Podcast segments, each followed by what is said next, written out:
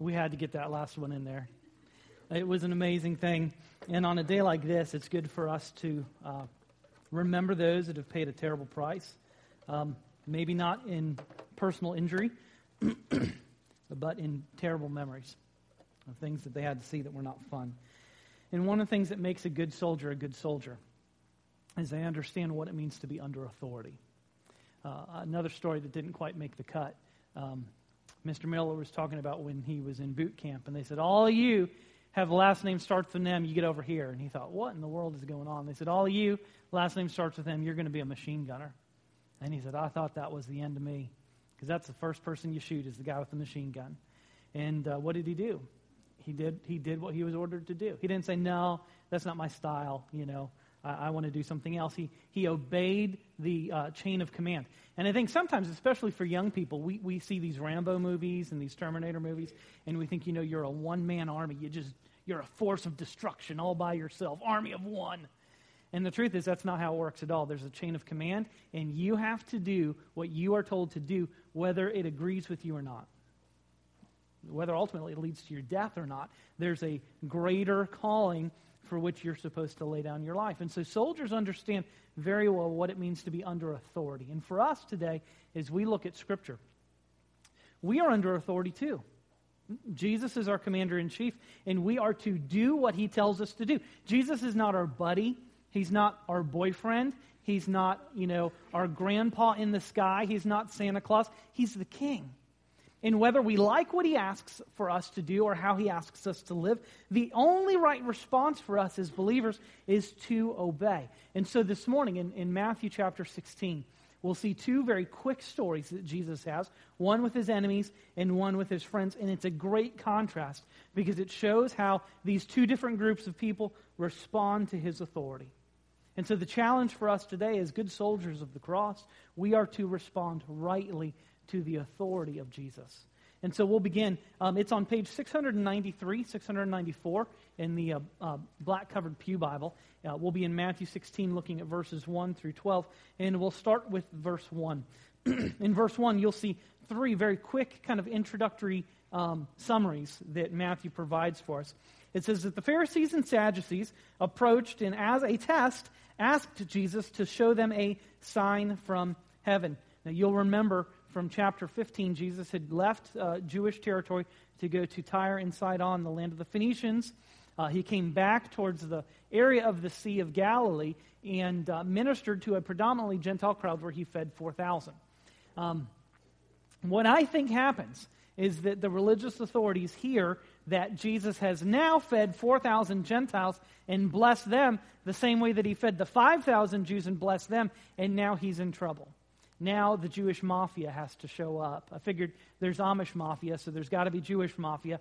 And so what happens? Jesus barely gets back to Jewish territory, and the Pharisees and the Sadducees show up. They're like a cat ready to pounce, waiting for him, and they want to get him.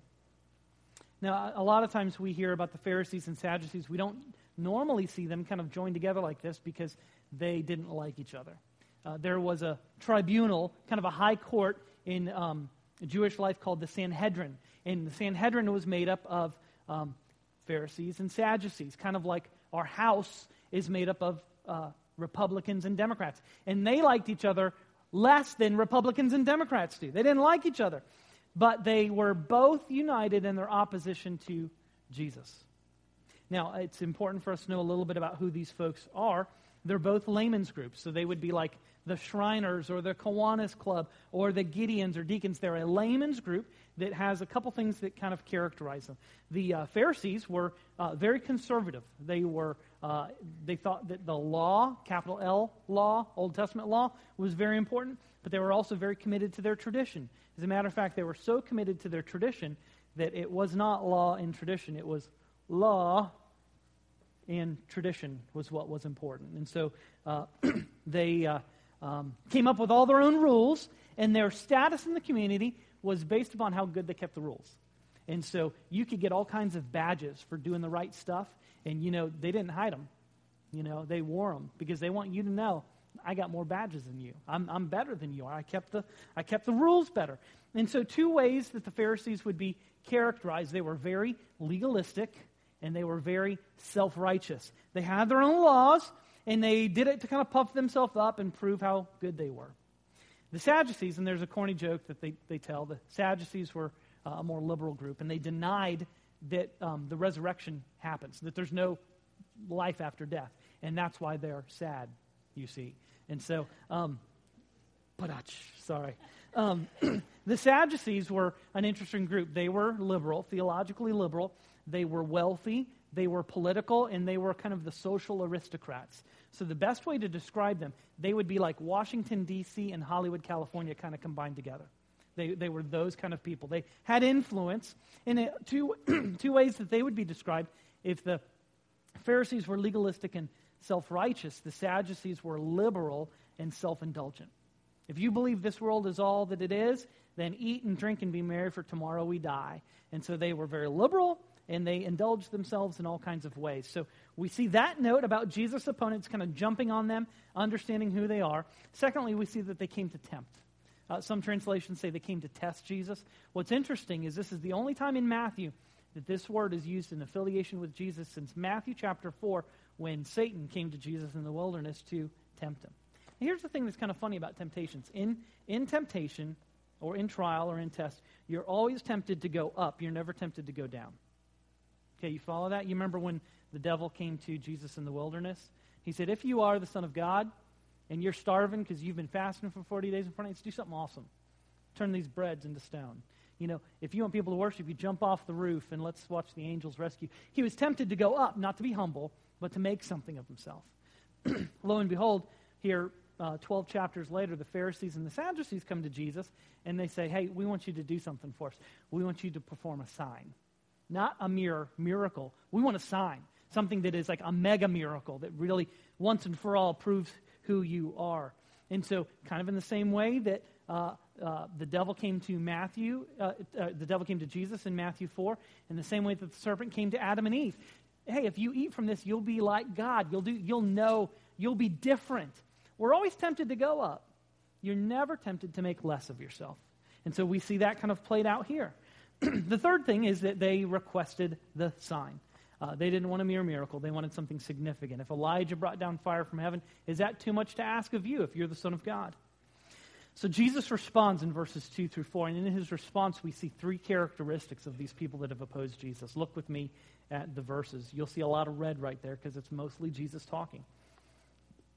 Jesus answers them and he says, When evening comes, you say it will be good weather because the sky is red. And in the morning, Today will be stormy because the sky is red and threatening.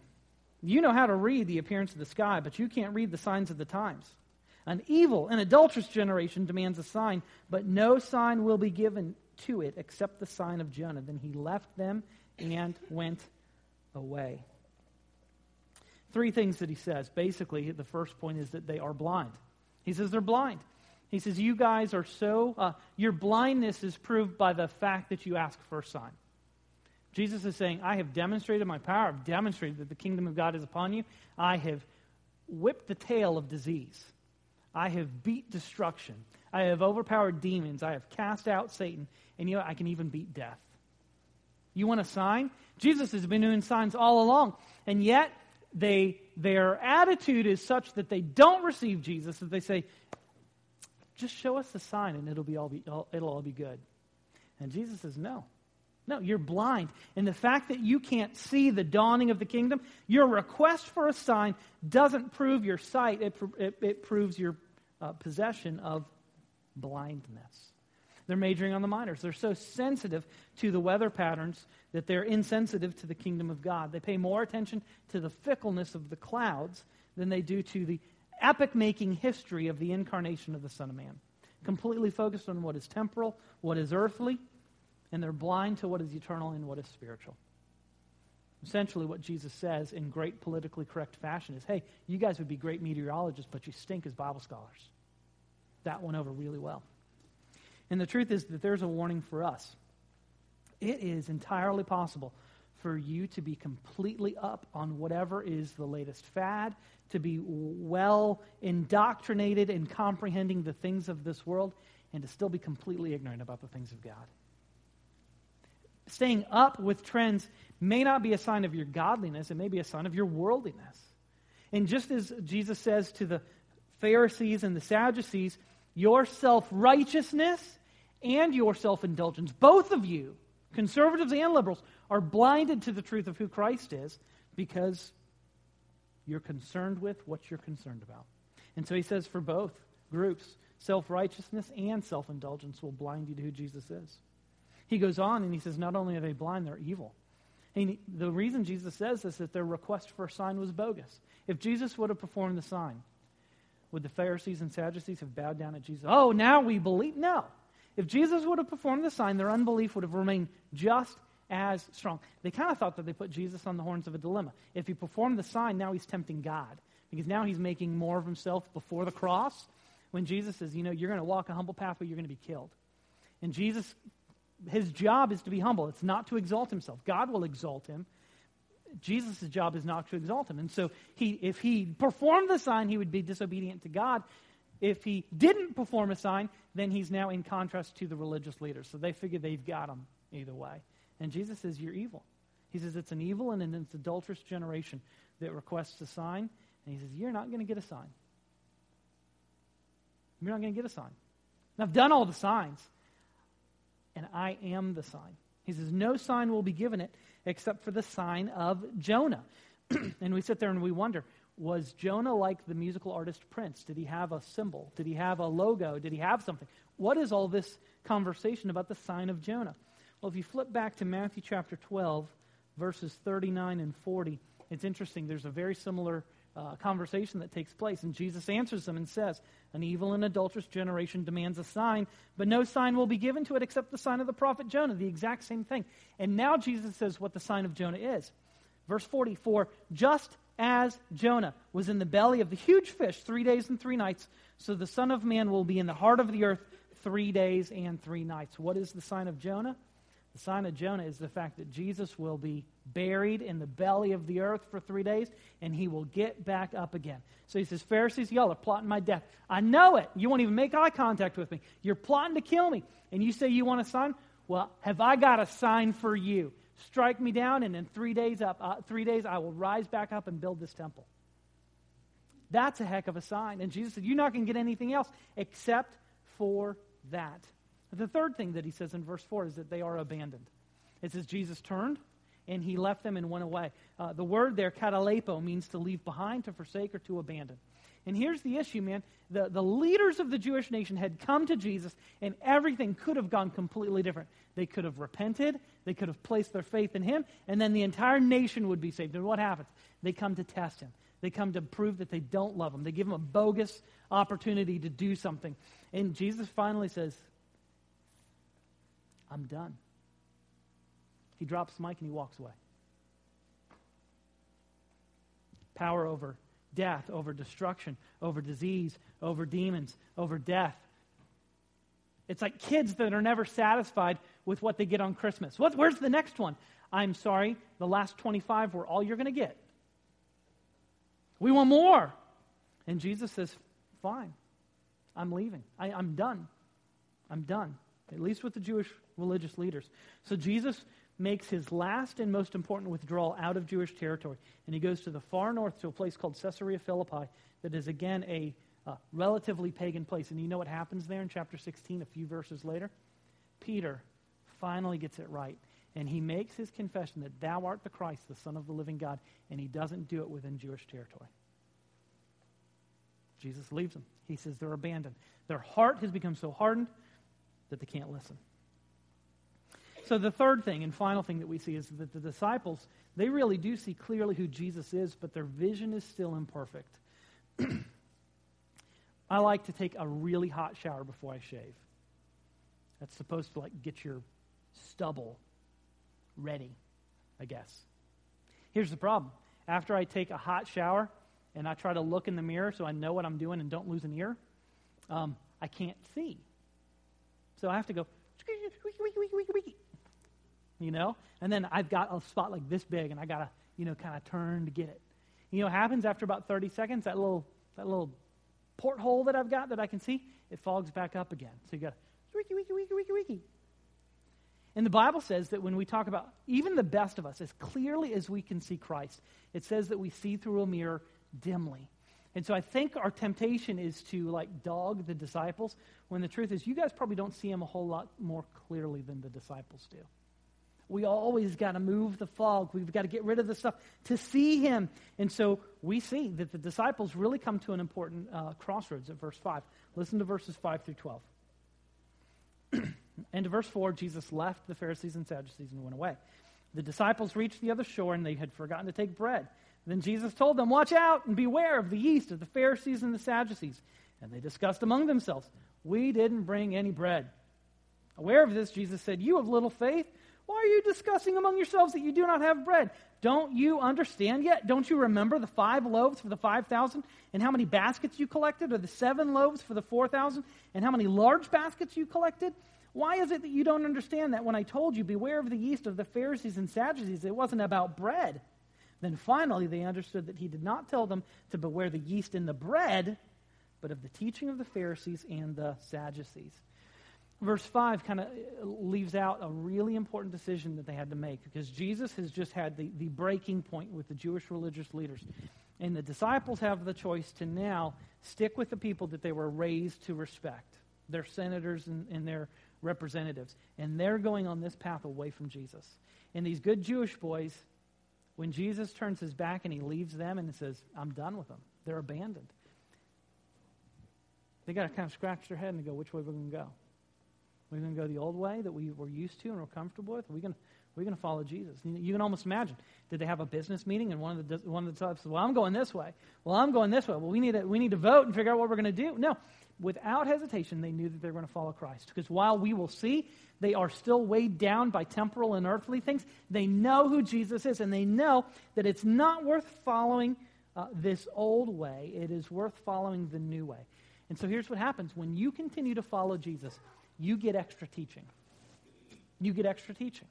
Because when you leave Jesus, you leave, you, the only teaching you've got is the teaching that you, that you have right now. But when you continue to walk with him, you receive more light as Jesus continues to teach. So in verse 5, there's this comment about the disciples forgetting to bring bread. I don't know whose job it was, probably Peter's. He, he, he liked to put his foot in his mouth anyway, so bread wasn't good for him. And Jesus uses the lack of bread as a real life teaching illustration. He says, Hey, you forgot bread, beware the yeast of the, the, the scribes and the Pharisees. And what I love about this is Jesus is showing what the, the nature of discipleship is. Jesus is using a, an everyday, common life thing to help the disciples think about their lives in light of spiritual reality. And that's exactly what discipleship is. It's coming alongside, alongside someone and helping them to interpret life's struggles, perplexities, problems, and opportunities in light of spiritual truth.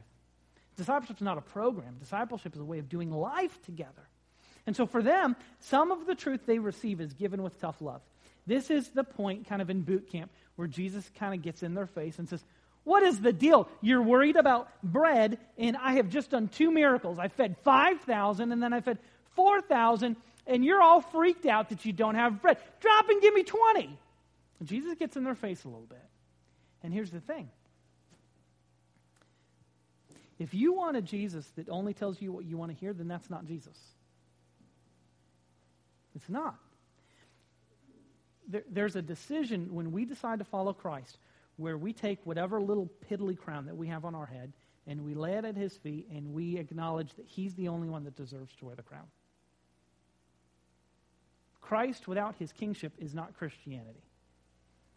And so you can see the disciples, you know, kind of head down. Yes, sir. Yes, sir. Sorry, we, we didn't get it.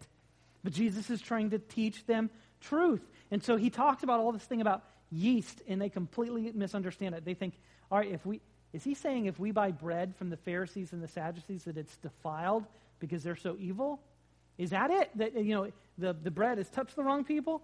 And, and even for them, their physical appetite became an obstacle to spiritual truth, which is usually why we try to end our service at 12, because once your stomach starts grumbling, your ears turn off.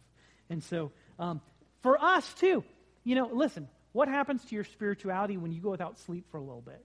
It goes down the toilet. You want to see somebody's sanctification? Deprive them of sleep and see how sweet they are. See how much they're like Jesus when they've been awake for 40 hours, you know? Um, that's where sanctification really kicks in. And so Jesus says, guys, this is not about physical bread. After two food miracles, it is really stupid for you to worry about bread. I am the bread of life. And so here's the thing. I think we look at the disciples and we go, boy, they're dumb. They're stupid. Here's the thing. How many of you, anybody here, given to just a little bit of worry? Some of you have a little, little worry complex. Can I tell you something in love and in as much kindness as I can muster? It is as stupid for you to worry about anything as it is for the disciples to worry about bread. What has God not done for you? How has he not been faithful? We just sang about his past faithfulness and encouraging us to, to understand that God will provide. And, and the point is, we have seen God's faithfulness in the past, so why worry? You have Jesus. And the thing that the disciples did is the same thing that we do. The disciples were tempted to look at what they have and not whom they have. We don't have bread. Can you imagine them saying, We don't have bread when a guy that's just fed 40,000 people is sitting right there? You know, 30,000 people, right there. And so they are, their insufficiency is not the problem. Their insufficiency is the tool that God uses to show Christ's complete and total sufficiency for everything that they need. And so, friends, if you believe in the Christ of the Bible, that he is sufficient for all things, why worry? And don't be stupid. Plan ahead. Look to the ant, thou sluggard. And don't quit your job and say, God will provide. That's just foolishness. But why worry when you're availing of the means that God has given you? And you know His goodness. Why worry? So he talks about this yeast, this leaven, and he's, he's talking about how it's small. You just need a little bit, and it affects, and it affects the whole loaf. And finally, the disciples come to understand that Jesus' warning is not about the influence of yeast in bread. What he's warning about is the influence of teaching on one's way of thinking. And Jesus is referring to the doctrine, to the teaching of the Pharisees and scribes. And he uses this yeast analogy as a negative metaphor to indicate how bad teaching will corrupt, infiltrate, and ruin what is otherwise good says false doctrine is dangerous. Whether you are a legalist or a liberal, false doctrine is dangerous. In, um, in Jude 23, we're told when we rescue someone from false teaching, you know how you're supposed to do it? Like you're snatching a brand from the fire. I don't know if you've ever had anything that's not supposed to be in a fire fall into a fire, and you need to get it out. You act quick. You don't take your time. You don't, you know, kind of stick your hand in there. You got to do it quick. And they say that's the same thing when it comes to false teaching. And so he's saying, beware a teaching and an attitude that always causes you to want something else because you're not satisfied with Jesus and his resurrection. What is God going to give you that's better than the resurrection of Christ? To know that your sins are forgiven and that you can be adopted as his uh, glorious sons. And so he says, be careful. Be careful of the teaching that you hear. And I just have to wonder for just a second if Jesus was here today talking to his disciples, would he be concerned at all with what we hear? Would he, would he like the books that you have on your bookshelf? I know you'd hide Fifty Shades of Grey when he shows up. You'd put, you'd put your magazine uh, with um, skinny, scantily clad men and women away real quick when Jesus shows up. You, you get the stuff out of your refrigerator that you're not supposed to have when Jesus shows up. Would he say, be careful, little ears, what you hear. I think he would. Because now false teaching is mainstream. It's cool. It's the fad. And he says, be very careful because teaching will affect your thinking, and thinking affects your living. So, two very simple questions for us this morning. And I think this helps us to understand is the disciples went through the boot camp of learning God's authority and learning that his authority extended to teaching. And we only need to put teaching in our life that magnifies Christ and helps us to live the right way. How do we understand what it means for us to be good soldiers of the cross? Here's question number one Do you want the Jesus of the Bible? Or you, do you prefer a controllable Christ made in your own image? It's great to put Jesus in a box because then when he says stuff that you don't want to listen to, you just close the box up. That's not, a that's not a Christ that is king, that's a Christ that's a puppet. So, do you want the Jesus of the Bible, or do you want a controllable Christ made in your image? Secondly, if you indeed want the Christ of the Bible, are you joyfully following him by putting him first? I'm not just saying, you know, you get a bumper sticker that says, God is my co pilot. Number one, that's terrible theology. He should be your pilot. You should be the co pilot. Now, I'm, I'm, sorry if you have that bumper sticker on your car. Um, it's bad theology. He should be number one. You should be number two.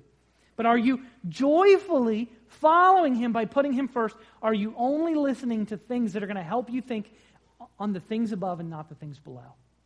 Because putting Christ first is not about walking an aisle at some point in your history. It's about following, putting one foot in front of the other and following him today. So when you go home and you interact with Darth Vader,